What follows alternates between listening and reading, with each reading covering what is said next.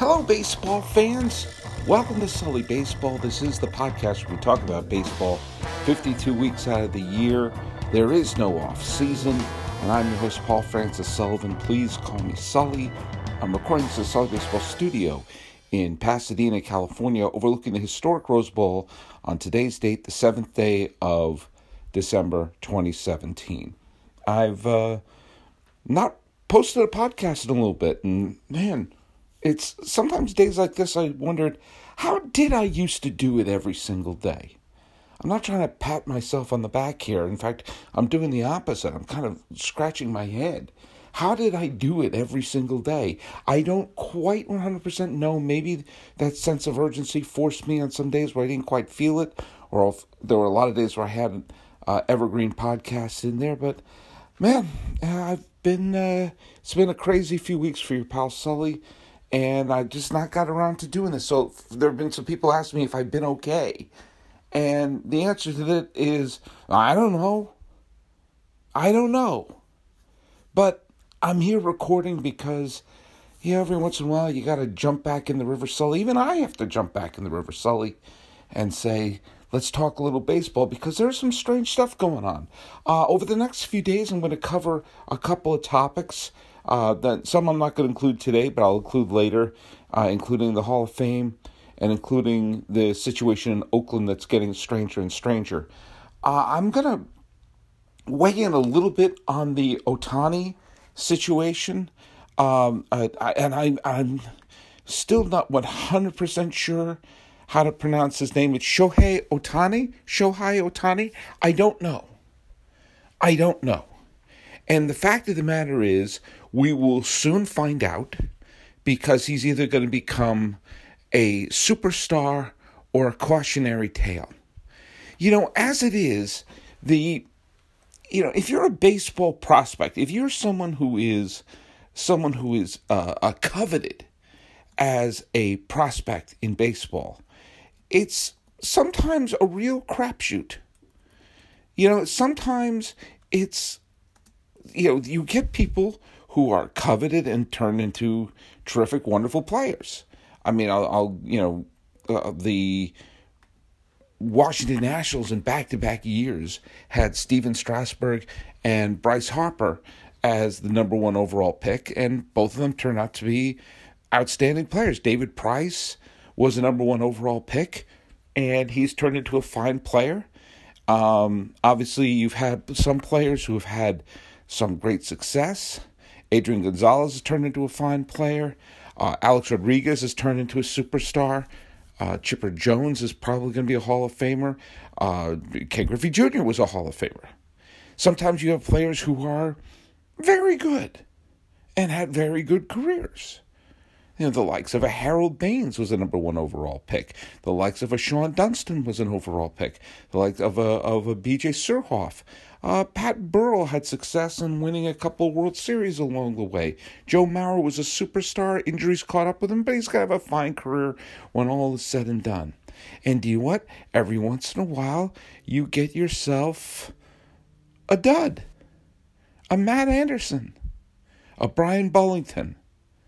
Luke Hochevar, who wound up winning a World Series title with the Royals, but as a middle reliever after a lot of injuries and probably wasn't worth the number one pick overall. You know, Mark Appel was so heavily coveted. And I think we, you can get him now for a bag of donuts. It's difficult to forecast who's going to be a superstar because there are baseball is hit or miss. It depends a lot on the quality of the play that you're playing against, and also it's not an exact science. And certainly hasn't been an exact science for players coming over from Japan. There have been success stories, to be sure. Ichiro Suzuki is going to go to the Hall of Fame. Hideki Matsui had a wonderful career. Hideo Nomo had tremendous success. There have been some that have been well, you know, uh, mean, I think about some of the, the Japanese players who played for the Red Sox. Daisuke Matsuzaka was not the superstar pitcher that everyone thought he was going to be. And by the end of his contract, it was an absolute money pit. But he had a fine season his second year.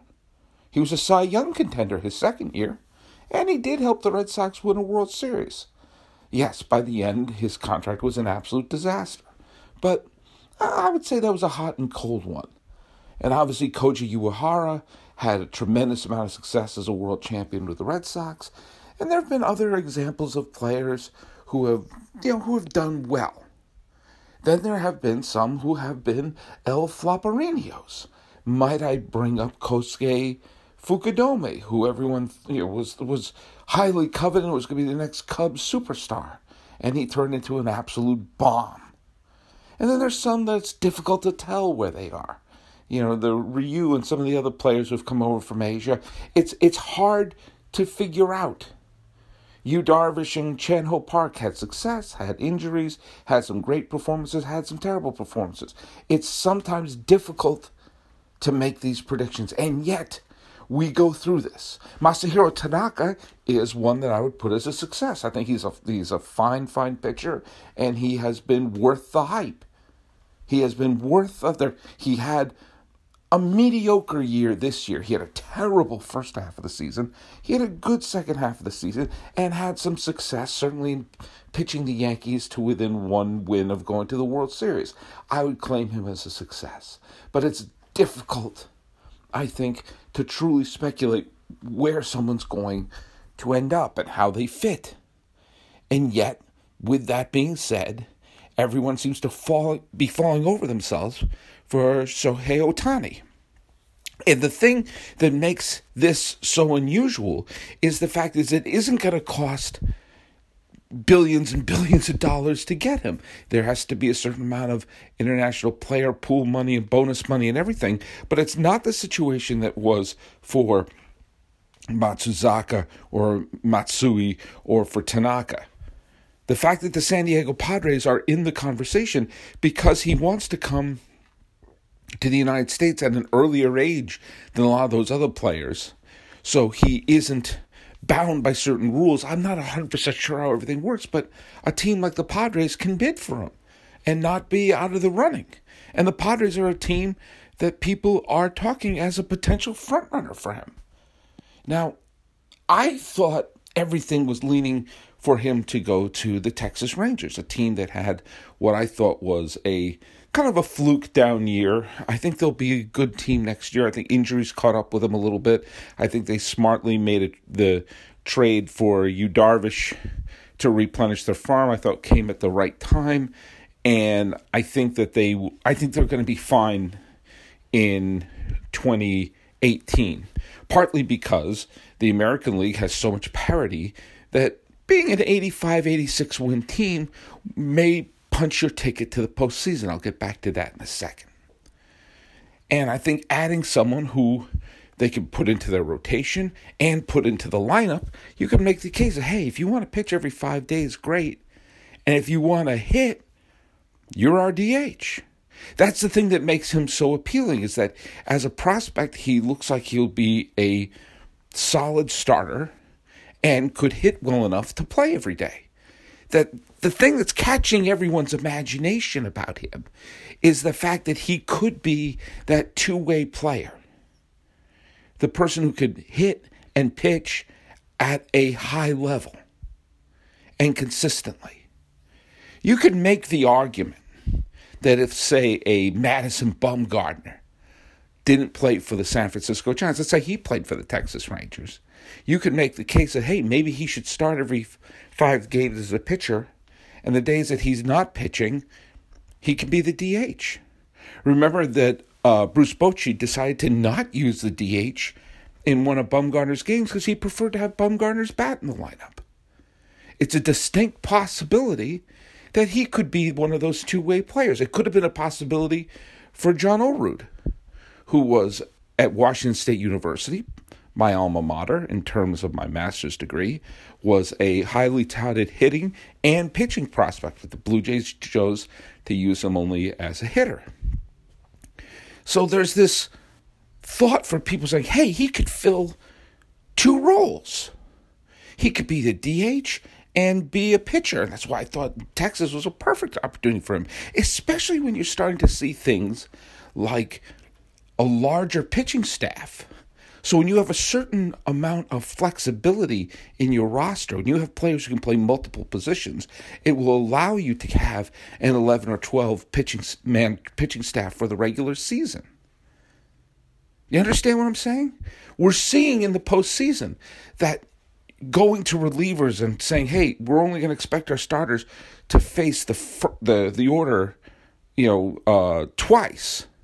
And then we're going to go to relievers who could, you know, who can show a little bit of length. We saw the Astros win a World Series with that mentality. You saw the Indians nearly win a World Series with that mentality in 2016. That having a certain amount of flexibility to your roster, saying this guy can play these two positions, so we don't need to have a backup third baseman and second baseman. This guy can fill in these roles and this person can fill in these roles. That gives us flexibility with our pitching staff.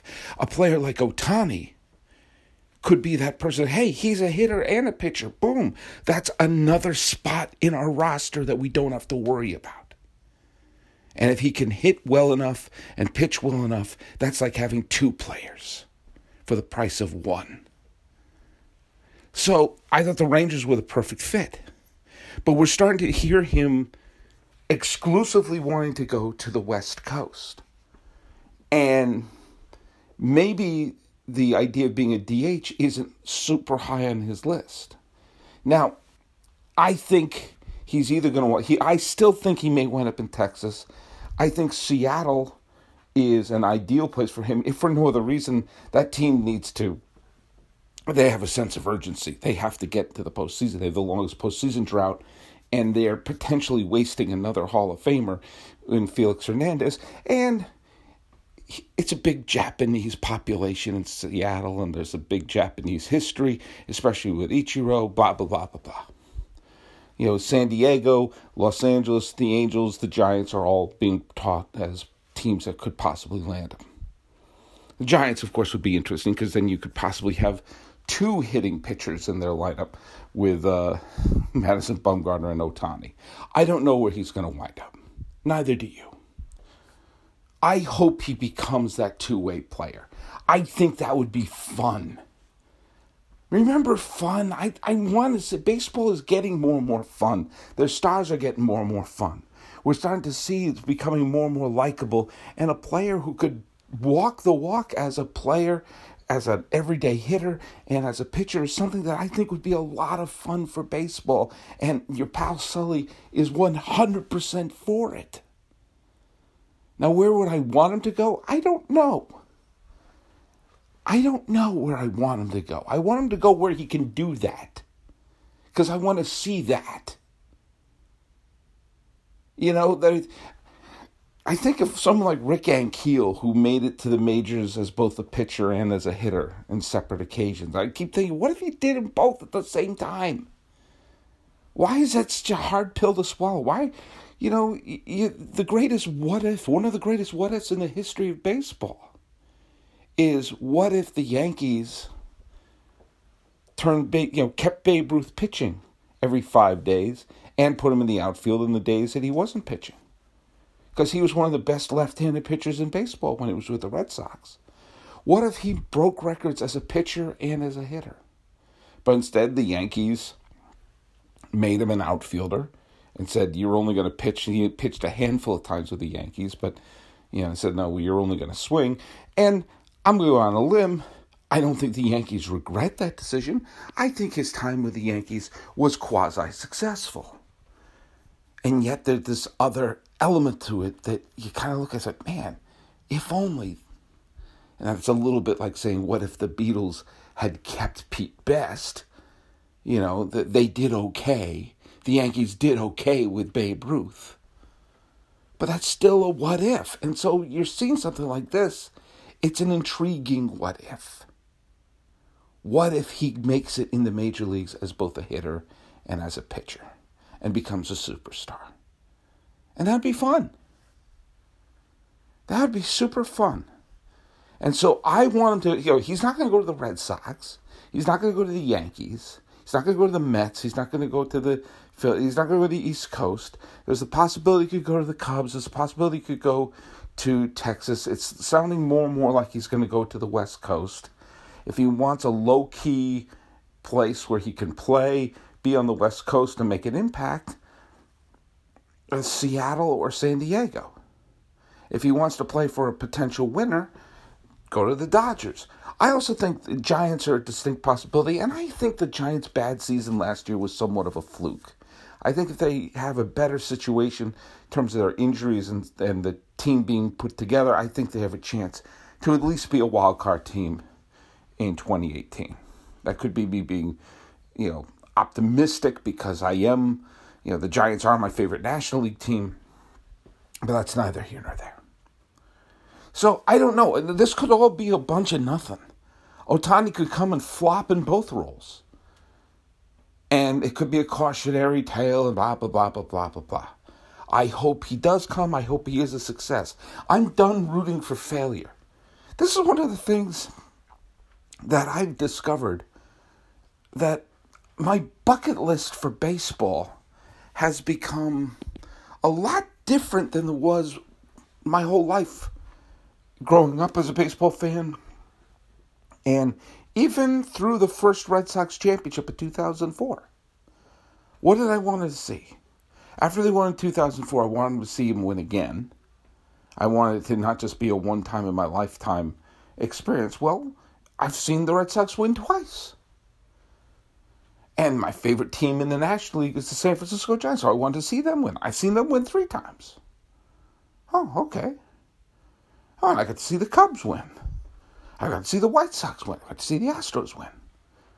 You know, I would love to see. You know, there there's certain teams. It's like I'm I'm looking out to other teams now. Like I'd love to see the Indians win. I'd love to see the Mariners win. I'd love to see the Pirates win. I'd love to see the A's win. So I'm like I'm expanding it out. I'd like to see the Nationals win. But now it's it's almost interesting. I'm almost thinking in terms of the star players more than the franchises. That seems to be something I'm thinking about more. So I'm getting almost more interested in stars coming into baseball, and I hope Ohtani comes in and becomes a big star.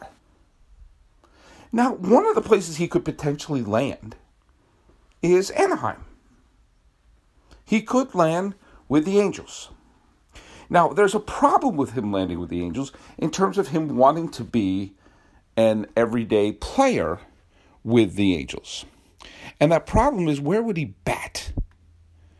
You know, they have Justin Upton came back, and I don't blame him. A chance to play in Anaheim, a chance to play with Mike Trout. I do not blame him. Don't you know? You know, Justin Upton's going to be there. You have Trout, who's the best player in baseball. You know, you have Calhoun, you have Cron, and you have Pujols. So the idea of Ohtani could look at the Angels and say, hey, I want to hit, and there's no room for me. There's no spot for me to hit. You have three good outfielders, you have a solid first baseman, and then you have Albert Pujols. I'm going to get to him in a minute. There is a problem with the fact that a place which would be an ideal landing spot for him. He wants to be on the West Coast. Anaheim's on the West Coast. He wants to be able to have endorsement deals. The Angels call themselves the Los Angeles Angels, and they have a better TV contract in LA than the Dodgers do at this point. You can look it up. They get better coverage, they get better viewership than the Dodgers because of the stupid contract and the Time Warner or Spectrum or whatever the hell it's called controversy regarding the Dodgers, the Angels actually have more eyeballs hitting them on television. And playing alongside the future Hall of Famer of Mike Trout and doing it where he can be low key but still get high exposure, that's a tremendous combination, especially he can pitch. Good Lord, do the Angels need help in their pitching staff? And it just would make sense. And for baseball, to put a potential superstar in Anaheim along with everyone else, do you know what? That also makes a lot of sense because it behooves baseball to have the Angels be a good team. It'd be better for baseball if the Angels were contender. But if you look up and you take a look at the starting pitching staff, uh, Parker Bridwell with his 3.64 ERA, that was the lowest ERA of the regular starters in that staff. The starting pitching for the Angels last year was dreadful, and the bullpen wasn't much better. And I've given the Angels a lot of crap. And I'll continue giving them crap. Because they've been blessed by having the best player in baseball put in their outfield. And they've been blessed and said, You have the best player in the game. The best. And, you know, write him, he's going to be an MVP, at least candidate. And he finished fourth last year, which is by far the worst showing that he ever had in the MVP race, but only because he missed significant amount of time for injury. He only played 114 games last year. The first time, you know, I mean, he's regularly playing in 150 some odd games a year, but he was actually putting together arguably his best season last year. And he wound up leading the league in on base percentage, slugging percentage, uh, OPS, OPS plus, and he was on pace to, you know, lead in so many different categories. And, you know, he got injured and still finished fourth place in the MVP race. He's going to be 26 years old this year. Pace to putting together, I mean, you look at his most similar. Uh, uh, most similar players that are compared to him statistically at baseballreference.com, the single greatest website in the history of the planet Earth. And who are the people comparing to? Frank Robinson, Ken Griffey Jr., Mickey Mantle, Hank Aaron, Orlando Cepeda, Miguel Cabrera. Yeah, he's a Hall of Famer. And you have the best player in baseball playing in a mediocre American League. I mean, it is. It is a a league where if you win in the mid 80s, you don't have to be a 100 win team. If you win the mid 80s, you could be a wild card team. You could play in the postseason. That's what the Twins were. And if you look for, I mean, the Yankees are going to be a good team. The Red Sox are going to be a good team. The Indians and the Astros will continue to be good teams. But the, the rest of the American League, it's wide open. And I have trashed the Angels on this left and right. And I stand by my trashing of them. Because they've been given this player and they've been squandering him. It is completely on the heels of the uh, front office that they cannot put together a decent pitching staff to put this team into true playoff contention. I know that they went on a nice run towards the end and made a nice run for it and and put a little scare in the hearts of Minnesota Twin fans. But here's the deal. They finished 80 and 82. They were a losing team. They scored 710 runs. They gave up 709 runs. So yeah, they're they're about a 500 team, but they finished sub 500. They lost more than they won. And you have a player who is placed there by the gods. And this is a problem for baseball. This is a problem for baseball right now. Because think about these players I'm about to mention right now Mike Trout, Bryce Harper, Giancarlo Stanton, Joey Votto. What do these players all have in common? They've all won the most valuable player award.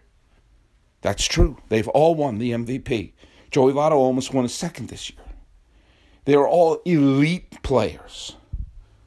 And yet, not one of them has played in their league championship series, let alone a World Series. Now, Bryce Harper has come close as the Nationals have lost excruciating postseasons in 2012, 2014, 2016, and 2017 of which any you know a bloop here or a bloop there they would have advanced, but they didn't. Joey Votto came close. The 2012 Cincinnati Reds were one swing away from going to the league championship series, but they didn't. Giancarlo Stanton hasn't even played in a postseason, and Mike Trout has played in one. These are four marquee names who forget World Series glory, they've had no glory. Zippity doodah. And so there's part of me is like, you have these superstar players, and it is on those teams to say, you can't put a winning team around them. And for the Angels to have, I know they're in Anaheim, but to have the money and to have the exposure and to have the spending and to do all these things in a team and to not put together even, forget even a championship team, a winning product. They can't put together a winning team with the Angels. Since the arrival of Mike Trout, they've played in, they won the division once. Once. This last Angels team, they won 18 and 10 in August to sort of make a quick run out of it towards the end, but they fell apart.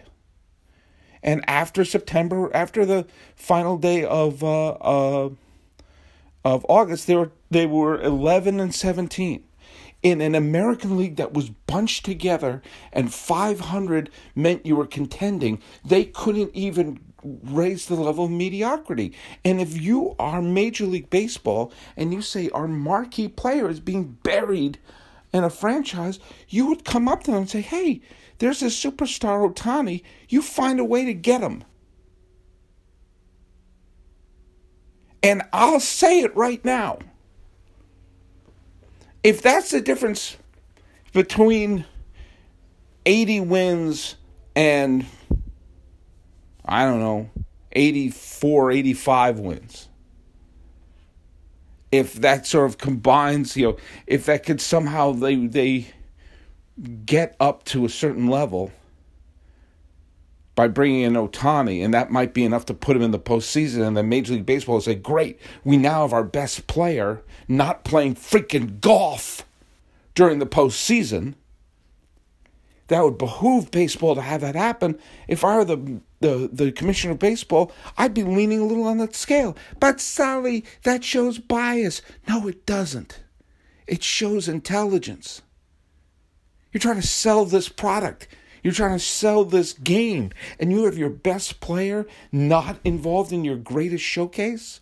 Think of all the people this year who are watching baseball over the last couple of years where you've had two straight amazing Game 7 showcases. Hell, three of the last four years you've had Game 7 showcases. And for a lot of casual baseball fans, they got to see the genius of Madison Bumgarner, this phenomenal play of Kris Bryant, the clutch home runs of an Anthony Rizzo, the you know the great play of, of the stars in the Cleveland Indians like Francisco Lindor, and this last postseason where we all got to see Justin Turner's big hits and big home runs and left and right, but they also got to see Altuve, and they got to see Correa get big home runs, jump up and down, and propose to his beautiful girlfriend.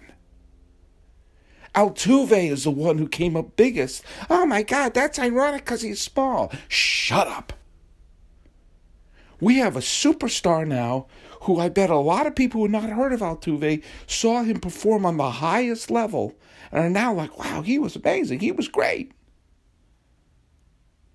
We haven't had that with Trout. We haven't had that with Harper or Votto or Stanton. And it would behoove baseball to maybe put the thumb on the scale and say, like, we need these superstars to shine bright in the postseason. That will help the game. And maybe you just say to figure out what you got to do. Now, I have a thought on this. Back when Albert Pujols signed a contract that would last 10 years to play with the Angels, that week, you can look it up, you can go to YouTube. I did a video saying that this was a bad idea for the Angels because there was no way they were going to get superstar production out of Albert Pujols for any length of this contract, and they would be stuck paying him superstar prices as his performance is collapsing. And I said in that video back in 2011 that this was going to be a great thing to happen for the Cardinals. For the Cardinals, letting Albert Pujols be overpaid by the Angels, it would be better off. And and I so far have been right. They got to Game Seven, the NLCS, the first year without Pujols. They went to the World Series the next year. They went to the post the League Championship Series in 2014. They got back to the playoffs in 2015. Okay, they missed the postseason the last two years, but I think they're going to be in position, especially because I think they're probably going to acquire Stanton between you and me and anyone else listening to this. But the Angels are stuck with a contract that I said back then sucked and it's becoming a disaster. But Sully, Albert Pujols still hit 20 some odd. How many home runs did he hit last year? He hit uh, 23 home runs and drove in 101 runs. He's still elite. Yes, yes, he's still elite. Congratulations. He batted 241. His OPS is now under 7. Do you understand? His OPS combining his on base percentage and his slugging percentage, is under seven. When he was with the Cardinals, it was over a thousand. Now it's under seven. His OPS plus is under, is 81. A hundred is oh, okay. He, he's now a mediocre player. I, I don't put a lot of stock in WAR because I don't quite understand how it's calculated. So I don't like to point to stats that I don't understand how they're calculated. But for those of you who dig them, his WAR is currently negative. He played 149 games last year. Yes, he hit 23 home runs. Yes, he drove in 101 runs. But every other stat he has, he doesn't walk. He strikes out too much. His batting average is mediocre. His on base percentage is atrocious. His slugging percentage, slugging, for a 614 home run hitter, his slugging is mediocre. And he has no mobility. He can barely play the field anymore. And this is the sort of thing you look up and said, is this contract the reason why the Angels can't go after Ohtani Because there's no room for him at the inn? It drives me crazy because I am I'm not an Angels fan, but I am a Trout fan. And remember how I said earlier in this podcast that there is an amount of my, my bucket list is more based upon what I want to see accomplished sometimes with other players. I want to see Mike Trout win a championship. When you see players who have been great for stretches of their time finally winning a title, yeah, it's kind of cool. When you see the elite MVP superstars winning an, a world championship, yeah, it's kind of cool. Jose Altuve was the MVP of the American League. Now he's a world champion. Yeah, that's kind of cool when that happens. Yeah, it's great when you got to see the Astros win the championship. Full disclosure, I was rooting for the Dodgers, but it's hard. To, I wasn't angry. I was like, God damn, those Astros winning every year. And it was really cool to see two players who have had long, possibly Cooperstown bound careers finally get their rings with Verlander, with Carlos Beltran. You couldn't be human and not look at those two guys and not feel good for them. They've had these amazing careers. Are they Hall of Famers? Well, that's an interesting debate. It's certainly not outlandish to call both of them Hall of Famers.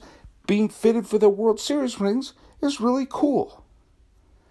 And I want to see more superstars get their rings. And first and foremost is Mike effing Trout. And if you're telling me the reason they can't get Ohtani is because of the signing of Pujols, in this most stunning of ironies, the Angels wanted to bring Pujols in because they had a pile of money and they felt like they needed to have a superstar in their Anaheim stadium. And little did they know that year that Mike Trout was going to become the superstar they wanted and Pujols was going to become an albatross. Okay. You could also say that maybe the presence of Pujols playing with him those first bunch of years may have been a positive thing. I don't know, neither do you. But if we could look up and say what's going to keep the Angels from signing Ohtani is that it, they have this albatross of Pujols, then I have a solution. Cut him. Cut him.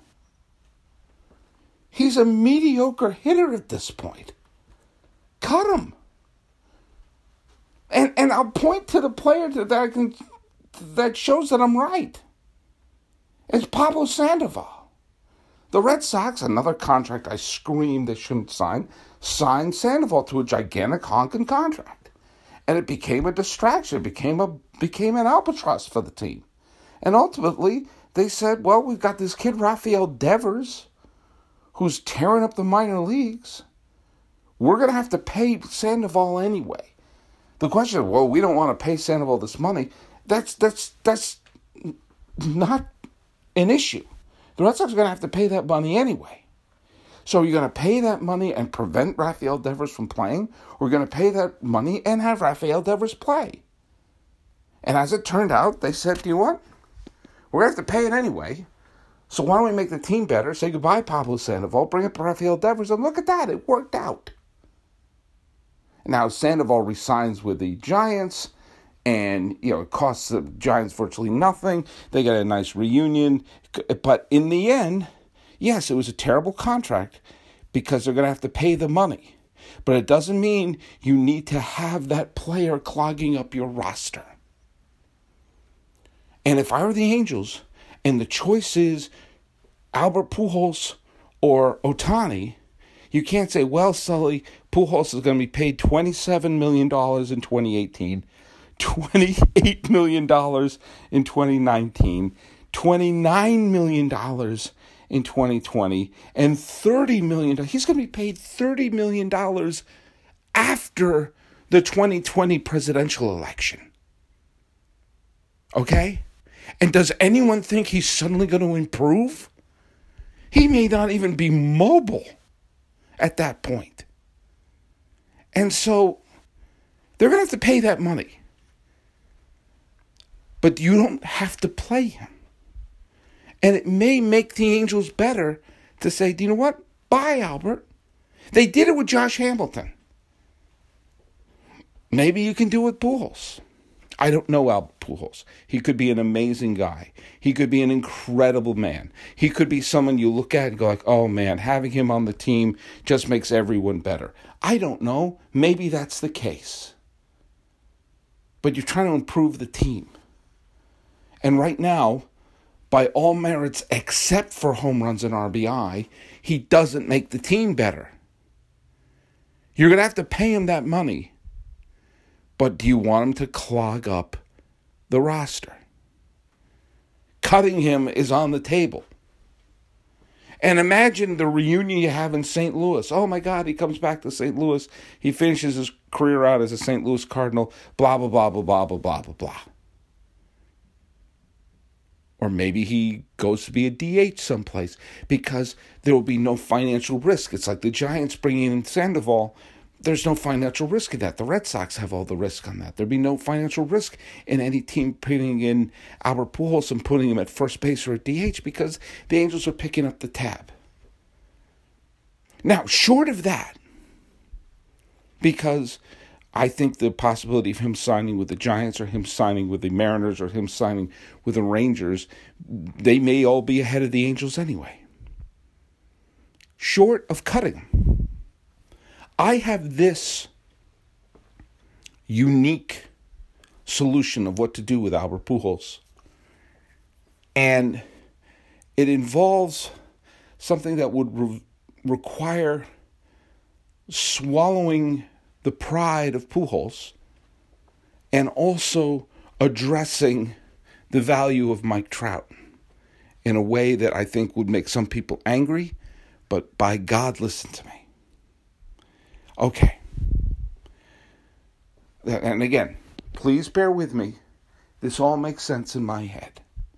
Now, Mike Trout, no matter how you look at Mike Trout and how you look at his stats, whether you want to go deep diving into things like situation wins added, base out wins added, base out runs added, a lot of stats I don't quite understand. If you want to use things like adjusted, adjusted batting runs, adjusted batting wins, you want to do wins above replacement, offensive wins above replacement, or if you want to do traditional stats like runs scored, on base percentage, batting average, walks, hits, home runs, whatever statistic metric that you want to use for Mike Trout, whatever is your personal stat of choice, he is elite. He's elite in traditional stats, he's elite in advanced metrics. In all the stats you want, he is elite. So, here's something I want to bring up for Mike Trout. Among the many things that he is finding himself leading the league in is on base percentage. The last two years, he has led the American League in on base percentage, which means he is getting on base more than anybody in the American League. When he comes up, he gets on. His on base percentage last year was 442. You know the whole thing of, you know, even the best players fail 7 out of 10 times. Bullshit. He's succeeding nearly 50% of the time. His slugging percentage is through the roof, of course, and he led the league in OPS in two of the last three years and an OPS plus uh, all but two years of his career. But think about that. He's getting on base more and better and more efficiently than anybody in the American League. And the higher you bat in the lineup means the more trips to the plate you get. Now, Mike Trout is the best player in the American League, and he plays on a team that's a sub 500 team. So, what does that tell you about the rest of the team? Who do you want to get more at bats than Mike Trout? Now, to be sure, he's been batting second with the team. I'll say it bat him first. Bat him first. If that means getting him an extra at bat each game, I mean, imagine adding an additional 40 or 50 plate appearances of the year to Mike Trout. Wouldn't that make the team better? Wouldn't that mean he is appearing the most of any batter? Bat him at the top. Bat him at the top. Now, what does that have to do with Pujols? Here's where the pride is being swallowed for Albert Pujols. And maybe this could help the team be better. Bat Albert ninth. If you can't bring in Ohtani and you can't find a replacement and you just can't bring yourself to cutting Albert Pujols, bat him ninth. Now think about what happens there. Mike Trout gets the most plate appearances. Albert Pujols gets the fewest plate appearances. Okay, there you go. That may make a little sense. Now, Albert Pujols is approaching a big career milestone. And I want to, you know, look at, I've been trashing on Albert Pujols a little bit. He's a Hall of Famer. I know that. This is going to be his 18th year in the major leagues. He already has 614 home runs and he has 2,968 hits. If he gets 32 more hits, and notice I said if, if he gets 32 more hits in 2018, he will join the 3,000 hit club and do so as a member of the Anaheim Angels, or whatever the hell they're called now.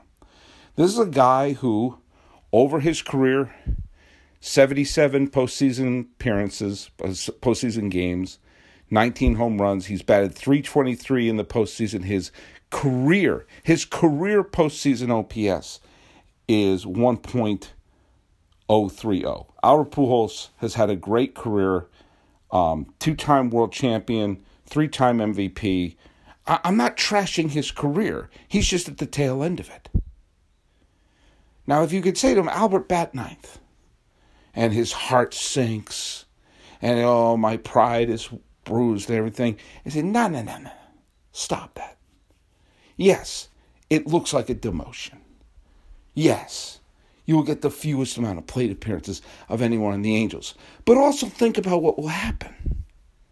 If he bats ninth, then who's batting behind him in my lineup? That would be Trout. And you can tell him, you drop to the ninth in the order. The only time it really matters is the first time through. And then for the rest of the game, you get to pitch with the pitcher thinking, Jesus, Mike Trout's right after this guy. I can't walk this guy. Not that Pujols walks much anymore, but I can't walk this guy because Mike Trout is coming up. So I got to throw strikes to this guy. Mike Trout could protect Albert Pujols. And that could mean he sees a couple of fat pitches. He sees a couple of, they said, do you want, maybe I just got to get him out. Maybe I got to kind of strike him out. And maybe, just maybe, he sees a few fat pitches that he wouldn't see if he's batting after Mike Trout. Now, if you're in a situation where, oh man, I got Mike Trout up, I'd rather pitch around this guy and face Pujols. Or would you say, geez, I got to face Albert Pujols, but right after him is Mike Trout. I can't pitch around Albert Pujols. I better throw him strikes. So a player at the end of his career who, you know, I mean, he has 614 home runs and he's going to be on contract for the next four years. I mean, you could say if he hits 20 home runs a year for the next bunch of years, he could have a shot at 700 home runs, but I don't know if he has that in him. But maybe he does if the pitcher's wetting their pants and saying, huh, we got to throw him a strike. Maybe we got to throw him a strike right down the heart of the plate. Tweet at me Write me emails. Where am I wrong here? Because right now with Albert Pujols, I'm talking about putting him on waivers. I'm talking about designating him for assignment. And if no one claims him, giving him his outright release. How is batting him ninth a bigger disgrace than putting the letters D, F, and A next to his name. And wouldn't that give him that last little burst of glory? Yeah, the point of the being, you know, Trout's got to be second or third in the lineup because the leadoff man gets on and Trout drives him in. That only matters in the first inning. My lineup says Trout gets the most at bats. Pujols gets the fewest number of at bats, but sees some fat pitches. Where am I wrong? Where am I wrong? How am I wrong? How am I wrong in this situation? What, what, what statement am I making that's incorrect? That that wouldn't make the lineup of the Angels a little better. That, of course, isn't the main issue with the Angels. The main issue with the Angels is they can't freaking pitch. But I'm putting out a proposal. Maybe you have a player who, despite his 23 home runs and 101 runs batted in, by all other metrics, hurt the team by being in the lineup. What was the one stat he led the league in last year? Grounding into double plays. He's slow, Sully. I don't care. I don't care. If this means seeing a few more fat pitches for Albert to smack out of the ballpark, you're not going to walk him. You're not going to pitch around him because you have the second coming of Mickey Mantle and Frank Robinson and Ken Griffey Jr. batting behind him. So you got to throw him a pitch. Where am I wrong? Tell me via Twitter. Tell me where I'm wrong. Because I believe I'm right. Your pal Sully believes he's right.